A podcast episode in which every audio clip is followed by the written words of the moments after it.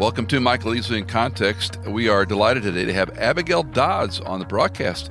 Abigail's a wife, a mother of five, graduate from the Bethlehem College and Seminary.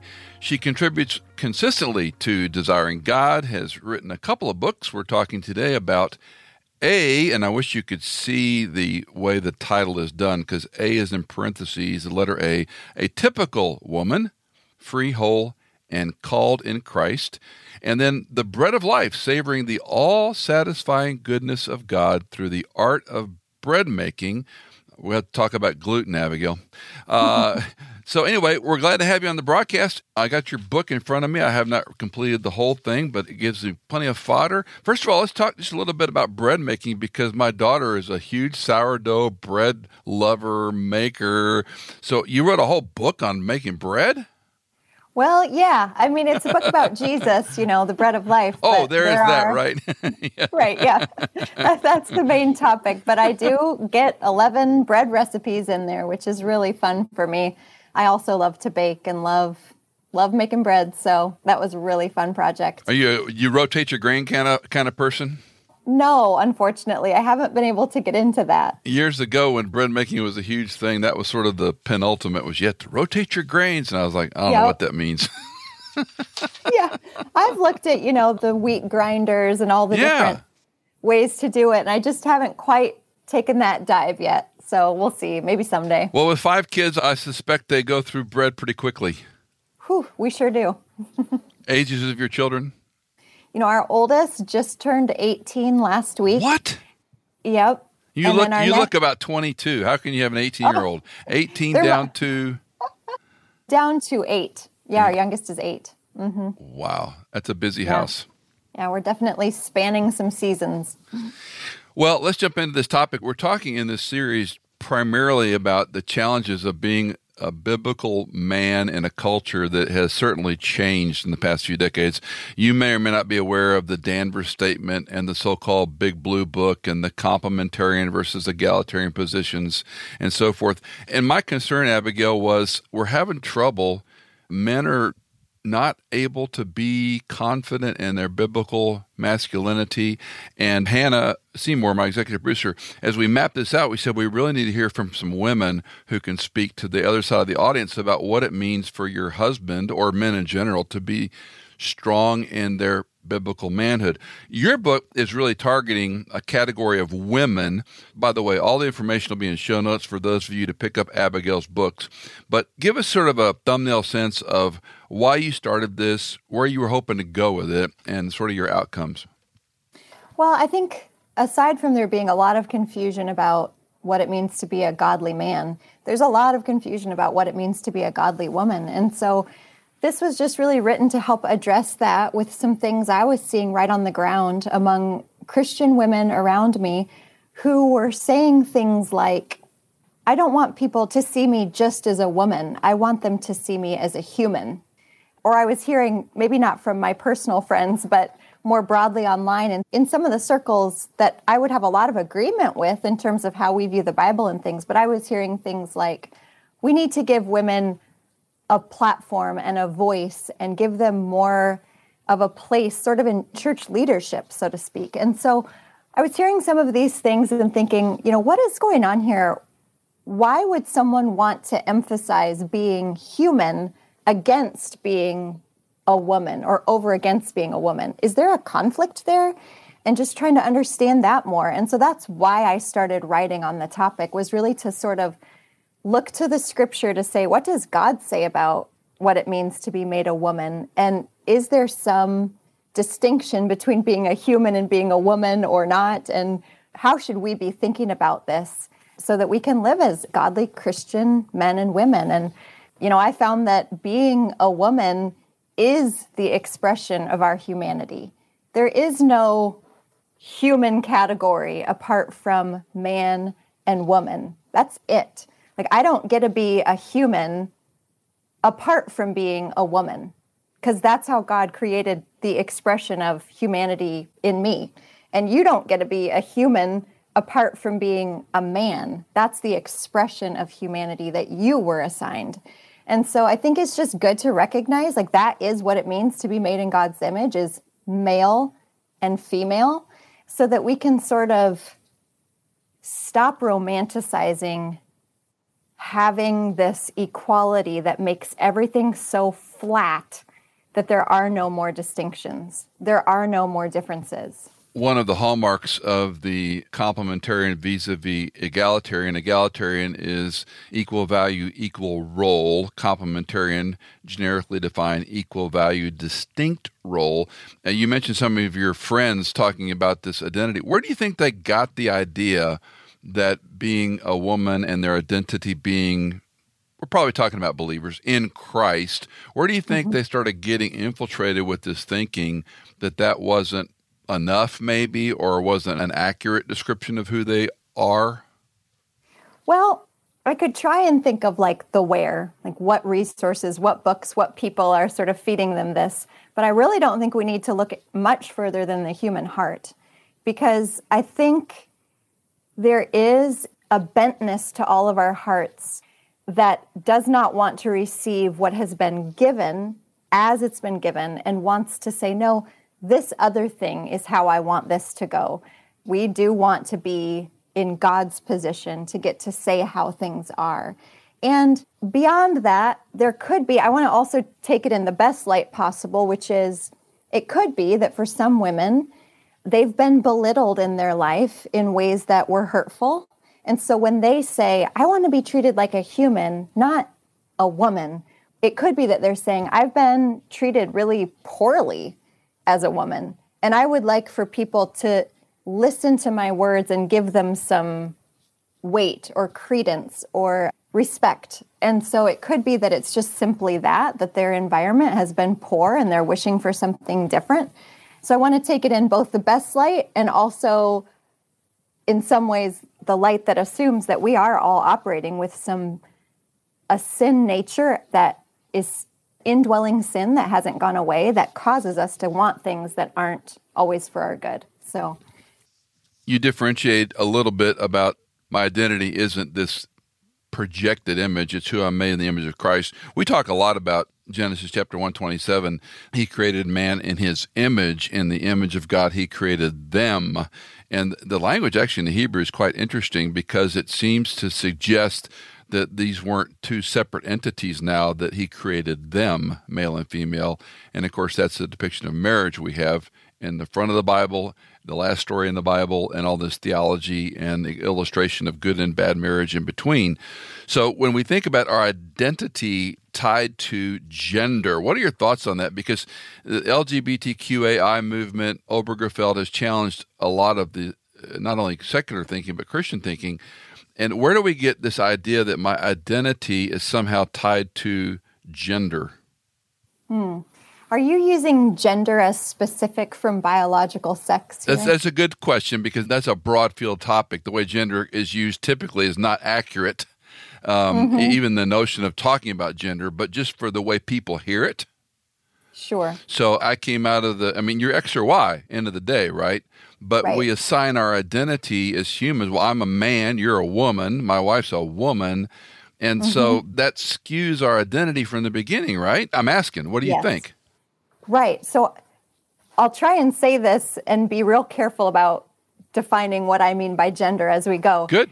But I think that when you're born a boy or a girl, created by God, even before you're born, He knows whether you're a boy or a girl. He assigned it it's his plan, that absolutely is our identity, that assignment. The problem is when you start to pull apart, you know, gender from biological sex and you say, well, my self conception of who I am is my identity, and I don't want it to be female. I want it to be something else, and that's my identity. That's where we've really gone astray. Off. Yeah, for a Christian, for all people, when we're made male or female, I think we have a God given sense of what we are, male or female, meaning like what we should be in some sense.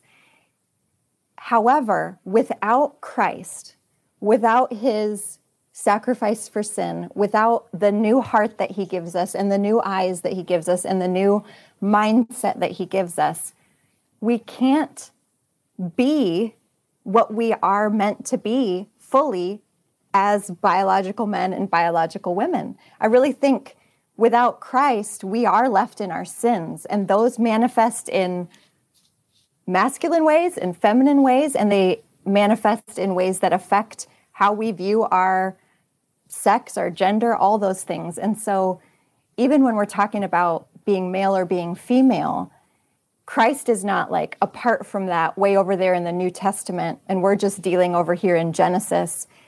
He is the key. Like, He is the thing that allows me as a woman to say, It is good that God made me a woman. I rejoice in being made a woman because He's helped me and given me a new heart, and new eyes to see that all of God's ways are good. Like, even His creation, even making male and female. But without that, it's hard to embrace it and see it for the good thing that He has called it very good and you spend quite a bit of time developing that in the book about accepting who you are in Christ is a good thing.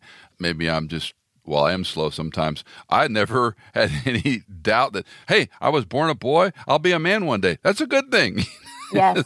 Next subject, you know. And then when of course you come to Christ and that recalibrates, okay, what does that mean to be a believer, identify with Christ? As a man and then a husband, then a father and a grandfather is how you interact with that. It's very powerful, is it not? To know that God designed Abigail as a woman, Michael as a man, and I have a role and a purpose that's a good thing. It gives so much meaning to life. And yeah, like you said, purpose. It helps point you in a direction. And as Christians, a lot of our purpose is shared. Like men and women have massive shared purpose in what we're doing in the Lord and in having the fruits of the Spirit and being His ambassadors in the world, all those things, shared purpose. And yet, there are still very distinct purposes that we can't interchange. So let's talk. No, let's yeah, talk about ahead. some of those because you know historically, when we Cindy and I did the Family Life marriage conferences for 15 plus years, we had a chart about the distinctives of men and women. Mm. That's very controversial today. What's Abigail think some of these distinctions are? Well, I mean, we can start with the most basic biological ones, which is women have the potential to give birth, to be mothers, daughters, sisters, wives, all those things that it is just impossible for a man to be. And then vice versa to that with men versus women. I cannot be a father to anyone I can't. And the world needs fathers. So that's a big pickle for a woman. That means she needs men. So if you want to not need men, good luck. That's a school of hard knocks because we do need men. and we need good fathers and we need good husbands and we need men who are going to be willing to actually be men. So I think a lot of the distinctions they originate in the bodies that we've been given and then there are theological implications for that in the church as well when it comes to things like men being pastors, men being in leadership in the church and in the home. But I think it's interesting that those things do sort of have a root or a basis even in our bodies because men do have more muscle mass. Their shoulders are broader. And I think there's a, a metaphor for that then in how God wants men to act and serve in the world. Like if you have broad shoulders and if you have larger muscle mass, there are implications to that for how we conduct ourselves in the world and the protection that you can provide and all those different things. And so I think it's good to acknowledge, though, that there's a corollary to our bodies that is worked out theologically and that God then makes very explicit, you know, in the epistles especially about how he wants his church to run. One of our friends, Janet Parshall, tells a story of debating a prominent primetime newscaster, and she said, I'm all for equality of pay and equality of roles, and I'm all for that in the marketplace. And she said, But if I'm on an 18th story building and a fire's going on, I don't want a 100 pound woman trying to carry me out. I want a big six foot three, you know, 250 pound muscle bound fireman getting me out of the building. And they cut her off basically. they didn't like well, that logic. But it's yeah. it, anyway. I want to go back to Paul talks in language of nourishment, maternal, caring, which I've mm-hmm. always found striking. Who most, well, most, some feminists and Christian feminists, quote unquote, will call Paul a misogynist, a woman hater. They'll damn him for the time and the culture he wrote. His language is maternal. He's right. caring. He's so even the apostle Paul, who arguably we think was never married, is very in tune to this differentiation in the first century. Right. And one of the main qualifications for being one of God's leaders in the church, one of the under shepherds, is gentleness. You know, it's listed explicitly. You have to be gentle with the flock that you serve among.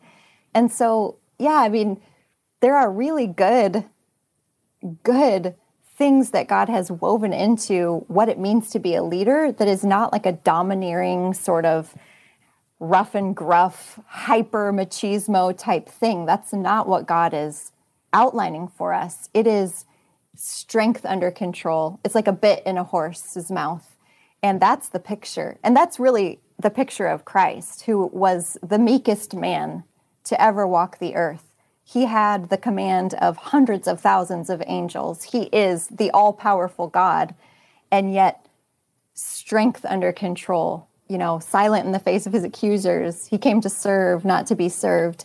And some of those things are distinctive to him, and not all men are going to imitate each of those things, but it is a picture of the high call of what it means to be a man strength under control. And at the same time, we have him interestingly, only with his enemies and religious leaders very in their face with scribes and mm-hmm. Pharisees, mm-hmm. very willing to call them out, turntables and righteous anger. So we have this meek Savior in the sense of careful, not wimpy, but also very willing to get in their face, so to speak, when they were egregious. Talk a little bit about some of the things you've been surprised with your book. Because when you put yourself out there and you say the things you've just said like men are stronger men should be leaders men should be pastors you're going to get some pushback. Yeah you know i have gotten pushback. Um, it does make people mad sometimes. But by and large i think there are in the community of believers who are coming to the word in good faith and who want to obey God. Like they do. Mm. But hmm. maybe they they're having trouble understanding some things. We live in a confusing time. What I have mostly found is that I hear from women and sometimes men who are just thankful to have someone articulating it and saying it out loud. I think it gives other people courage when they hear fellow Christians speak with courage and speak without apologizing for the Bible but who just embrace it and see the beauty in it.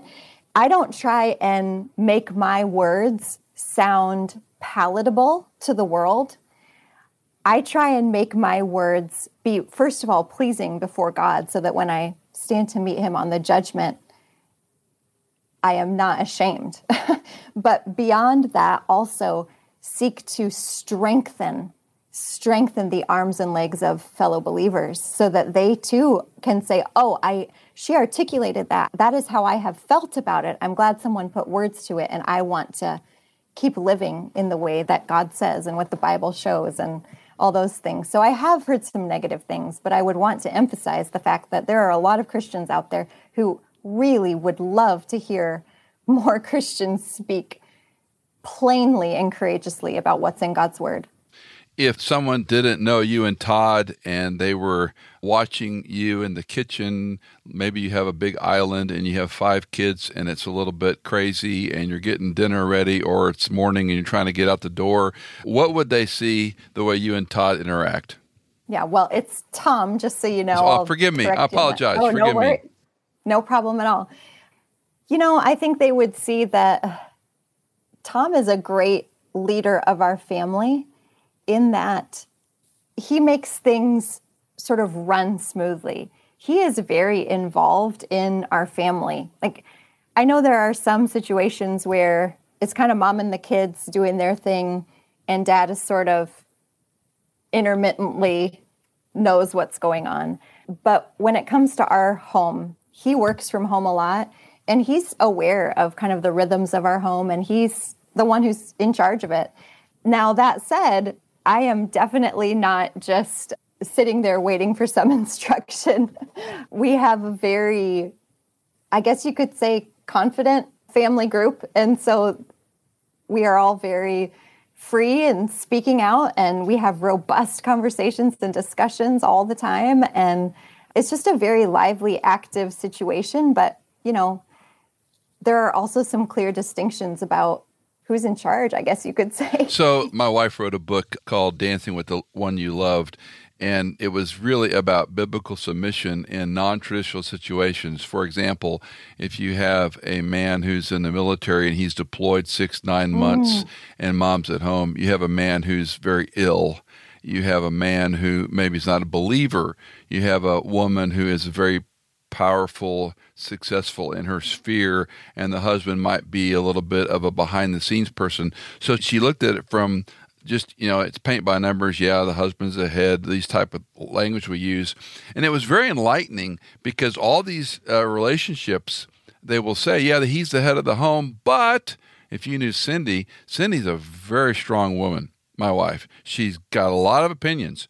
And i would be a fool to ever say i'm the head of the home in the sense that you know it's the way it goes so you made the comment he's in charge so someone would go, wait a minute, you mean you don't have an opinion, Abigail? You don't tell them what you think? There's got to be some head button once in a while, right?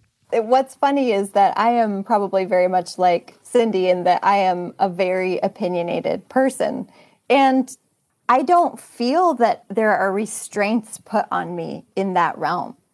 Like when I say he's in charge, what I mean is he's the buck stopper. Like he Okay, let me interrupt you. Let me interrupt you. Mm-hmm. How many times in the past 10 arguments did he say, okay, Abigail, you're right, I'm wrong? well, you know, ours don't really go quite like that. I, I, don't know.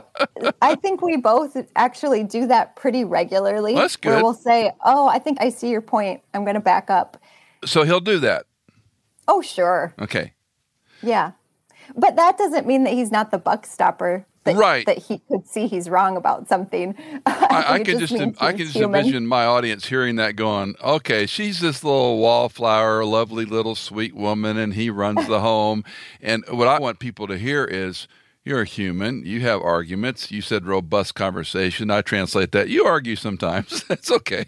Cindy sure, I argue yeah. sometimes. well, but, I just mean our whole family is full of dialogue good. and differing opinions. And that's part of like just the sharpening of all of us. That's how you learn. You know, right? Yeah, right. Your kids have got to see mom and dad struggle with some things to figure out. Hey, mm-hmm. mom and dad.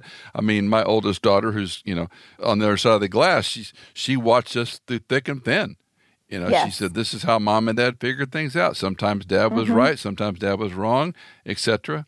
I'm digressing, just trying to have a little fun. Let's come back to the idea of toxic masculinity and this feminism thing that is it's mm-hmm. it's a they're big topics but on the one hand we must acknowledge there have been overbearing men who have been abusive physically verbally sexually fill in the blank i am one quick to point out there have been a lot of mistakes in the past i would estimate that's probably not talked a lot about in most churches.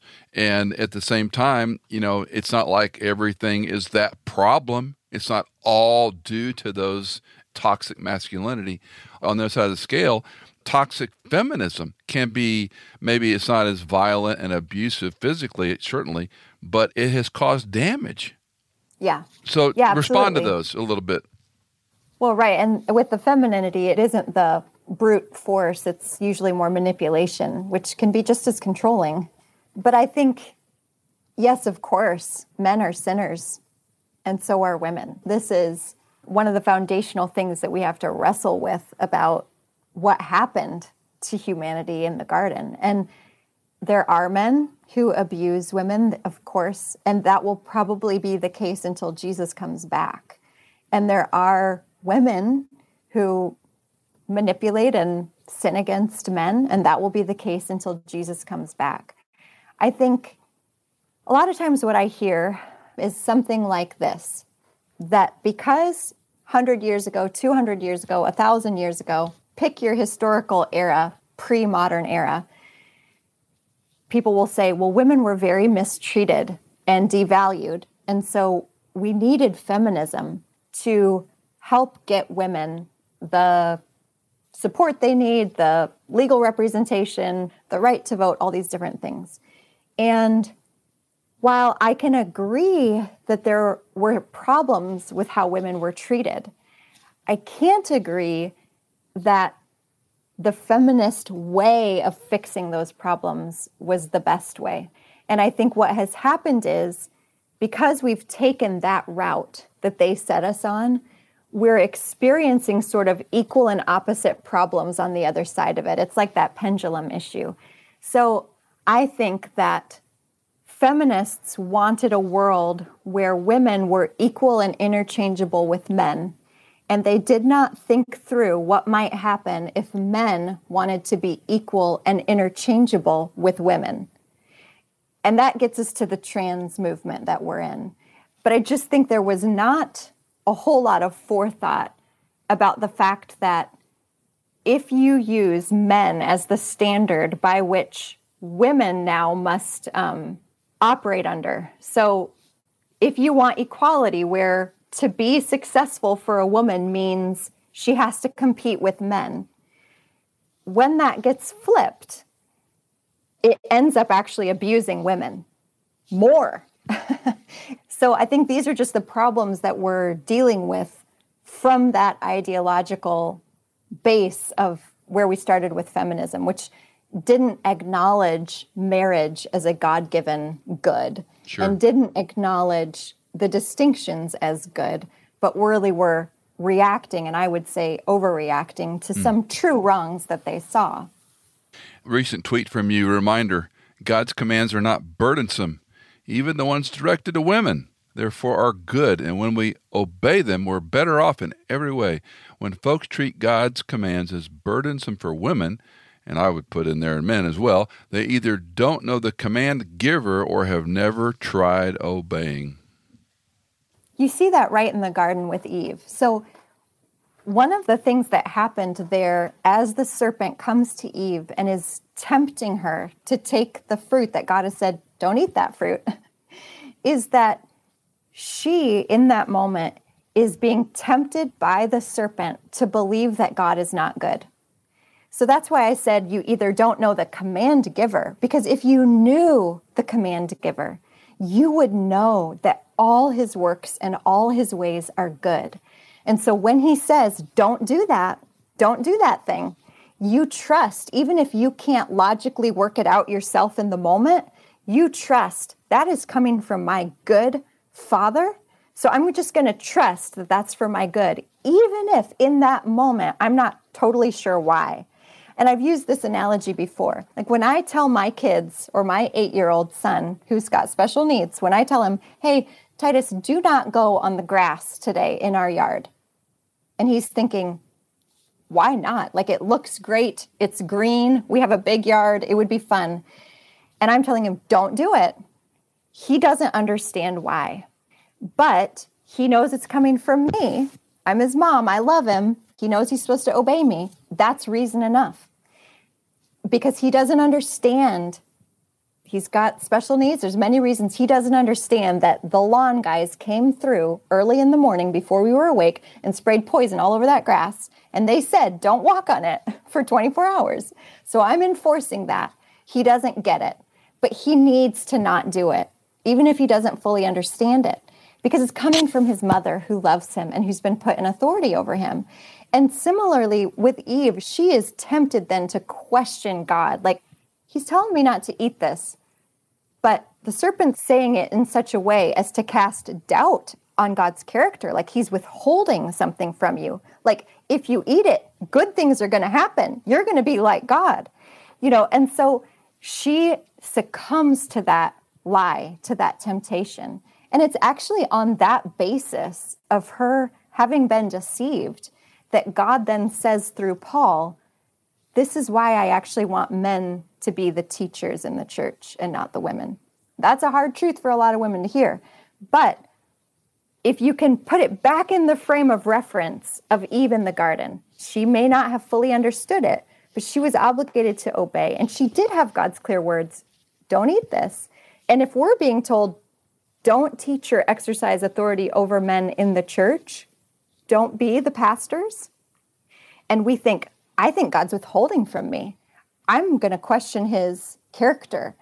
I think that these people are denying me my gifts, my giftings. I think I could be much better if I did that than if I didn't. Just like Eve thought, if I do this, I'm going to be like God. I think we need to remember what happened to Eve and to slow down and remember who our command giver is. He is a good, good God. You may not fully understand all the nuances of why the rule is there, but we must tremble at his word. We must trust that it is for our good. And what I have discovered is the more I'm willing to lay aside my objections and obey God and trust his word, his commands start to make sense to me. They start to become beautiful to me. I want to obey them more because I see good things because of the obedience. So let's envision you're talking to a bunch of young moms, maybe newlyweds, and they're thinking about having kids. They have not had a perhaps a good background. They haven't maybe been in a solid church. Maybe they're not really in the scripture that often. But, you know, they love God and they want to grow and they want to be a, a good wife, good mom, good whatever. Let's just say their baseline is different than yours. They didn't grow up mm-hmm. in a mm-hmm. church. They didn't grow up with some mm-hmm. foundations. Mm-hmm. They haven't gone to seminary. Where would you start? The place that all of us always have to start, which is just start reading God's word every day. Actually, one of the analogies that I talk about in the other book, the Bread of Life book, is just that the Bible, God's words, are compared to food. They're like our food as Christians. So if we aren't eating the food of God's word, we actually wither up and we get really sickly and eventually we can starve. We need the food of God's word to sustain us in our Christian life and in our Christian walk. Not only that, to show us the way. His word is a light to our feet, it's our lamp. It shows us the way that we're supposed to walk. And so, the very, very first thing I would want to tell any baby Christian, young woman, older Christian, old woman, any Christian or non Christian, start eating God's word every day. Just turn it into a habit you don't have to like check any boxes. You can just get a bookmark or tear a sheet of paper, start in Genesis, read some, put your bookmark in, pick it up the next day, open it up, read some. And you know what? There are going to be days where you read it and you're like, that was food. I didn't taste anything. I have no insights to walk away with. It didn't feel special at all. I'm not glowing like coming down from the mountain. That was just boring. And I would say, you know what? That's okay. Because sometimes I can't tell you what I ate for lunch. It was like a leftover meal from the night before and it was super lame, but it was in the fridge. So I ate it and I can't even remember what it was. That's okay. Guess what? I'm still walking around because I nourished my body. That nourishment of God's word works in us, good things, even when we can't tell, even when we don't remember what we ate, so to speak. I just would want to make an impassioned plea to just start reading the word. Just read it every day. It will be the most important thing that you can do in your Christian life. There's nothing more important than that. One of my good friends, Scott Lindsay, who works with Logos, or now known as Faithlife Bible, the Logos Bible software program that I'm addicted to. But he often uses the illustration of a study that was done a few years ago now where if you read the Bible one time a week, there's no effective change. Twice a week, no effective change. Three times a week, no effective change. Four times a week, there starts to be a little bit of a change. There's less anxiety, less worry. Five and six and seven times, obviously, and it, it is striking. It's simple. It's right. Start at the beginning, and I'm of the mindset, and my listeners know this. I love technology. I have every device you can possibly have, but this is not the way to study the Bible. And I find a striking with younger generations in particular, they are not accustomed to a book, a Bible, a pen, a bookmark. It's more, you know, technology. I'm off in the weeds here, but I mm-hmm. appreciate your emphasis on that. And obviously, it's the first step after they get a routine in exposing themselves to the truth of God, feeding on God's word, as you say, what's next? What are some basic things they need as a young woman who may or may not know the scripture well, may or may not know what a Christian home is supposed to look like? Where do you send them next? You need to go to the local church and you need to find older women in your life who can bring you under their wing, who can act as a spiritual mother. And hopefully, there will be more than one because it can be a big burden for one older woman to feel like she needs to fill all the needs of a younger woman. But you take what you can get. Older women aren't perfect, so don't well, have your expectations. I appreciate you saying that. Cindy and I have mentored couples for decades, and we often say, "Look, we're not the only couple you need mentoring you. You need other voices right. in your life because there's certain people that can give you a thing." Maybe it's budgeting, maybe it's parenting, maybe it's teen years, but you may not be fortunate to find one couple or one Super mom couple. who can. Yeah, exactly. yep. Yeah, it's so true. But that local church piece is essential as well and come under the preaching and teaching of God's word. So be in church on Sundays, show up, you know, find somebody to sit by, become part of the family of God and be accountable to the family of God and let them be accountable to you too. You have some things to offer that God is going to work in you to contribute to the needs there. They need you and you need them. So just remembering that that's God's design for us is to be part of that family. We need each other. We really do. Now, you address this in your book about women congregating with other women. And when Cindy and I were early married and we'd go to a, someone invite us over before we had kids, the women would typically be in the kitchen and the guys would be around the TV or the fireplace or whatever. And that always bugged Cindy and she was like, "We need to be in the same room together." And so, you know, we're almost 42 years married now, and it's been comical even to this day hosting countless functions in our home over the decades is the way this still happens. When we kind of find each other out, if you will, and she gets upset with me if I go off without her, even after 40 years of marriage. But why is this important to you? Why are you bringing this up? You mean just whether or not women sort of spend all their time together, right? They congregate around other women, and, and right. The, yeah. Well, part of it is just a totally natural thing that happens because of our commonalities. I mean, I but like I bread, but I'm not going to really hang around you and ask about bread recipes, Abigail. No offense. well, that's true, but there are some men who do. Well, so. that's fine. That's there. Yeah. yep. Thirty-one um, flavors for a reason. Yeah. That's right. That's right. I just think, well, here's one thing. Sometimes when we only congregate with people who are just like us, so if the only exposure I have to the community of God, the family of God, is with people who are in the exact stage and the exact life circumstance that I am in, it actually multiplies our blind spots and we don't know it. Hmm. So, more even than just the man and woman kind of cross pollinating in terms of conversations or whatever when you're gathering. I think just cross pollinating with people who aren't always in your same season or life circumstance or stage of life can be very important. But I wouldn't feel bad if, and I think it's very, there's something fitting about women congregating together in the sense that older women can teach younger women very organically very naturally. They're going to feel free to talk about some things they wouldn't feel free to talk about if the men were in the room, and that's necessary and right. And then also, we do want to, as a larger body, you know, for men to treat younger women as sisters and older women as mothers, and that implies family relationship. And so, you know, we want to be exposed to all the different parts of God's body in a way that we are having true, authentic family type relationships with one another.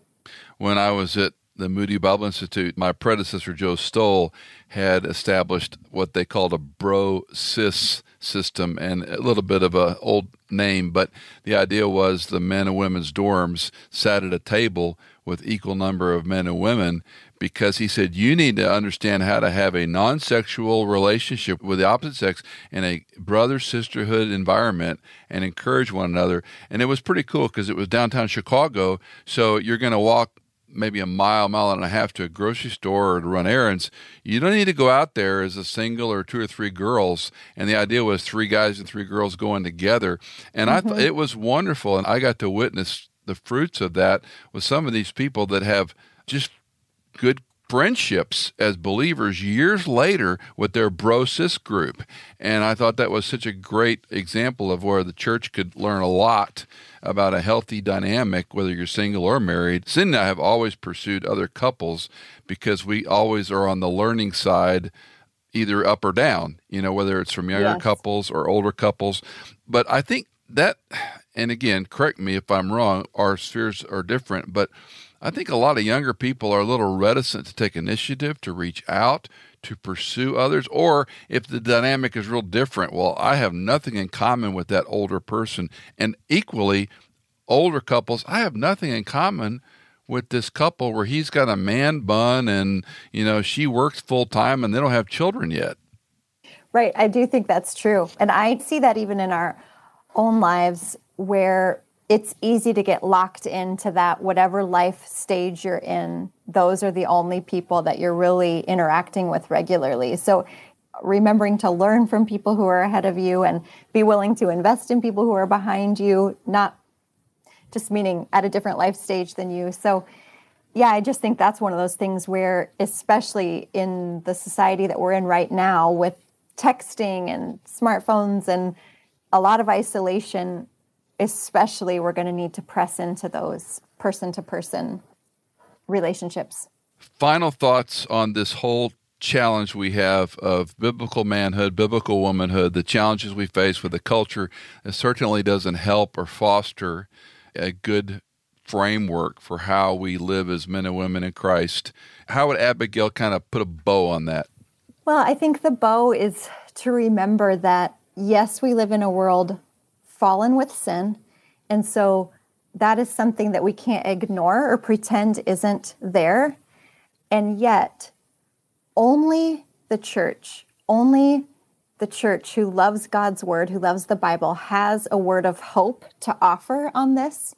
And the word of hope comes both in God's creation and in his new creation. Because in his creation, when he created them male and female, he didn't say, eh, that was a bummer or whoops, I guess I messed up there. He created them and he called them very good.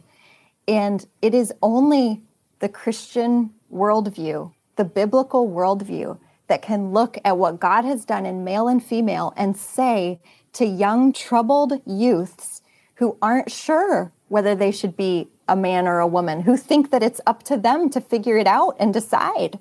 We have such hope to offer them we can look at them and say, it is not an accident that you were given that body.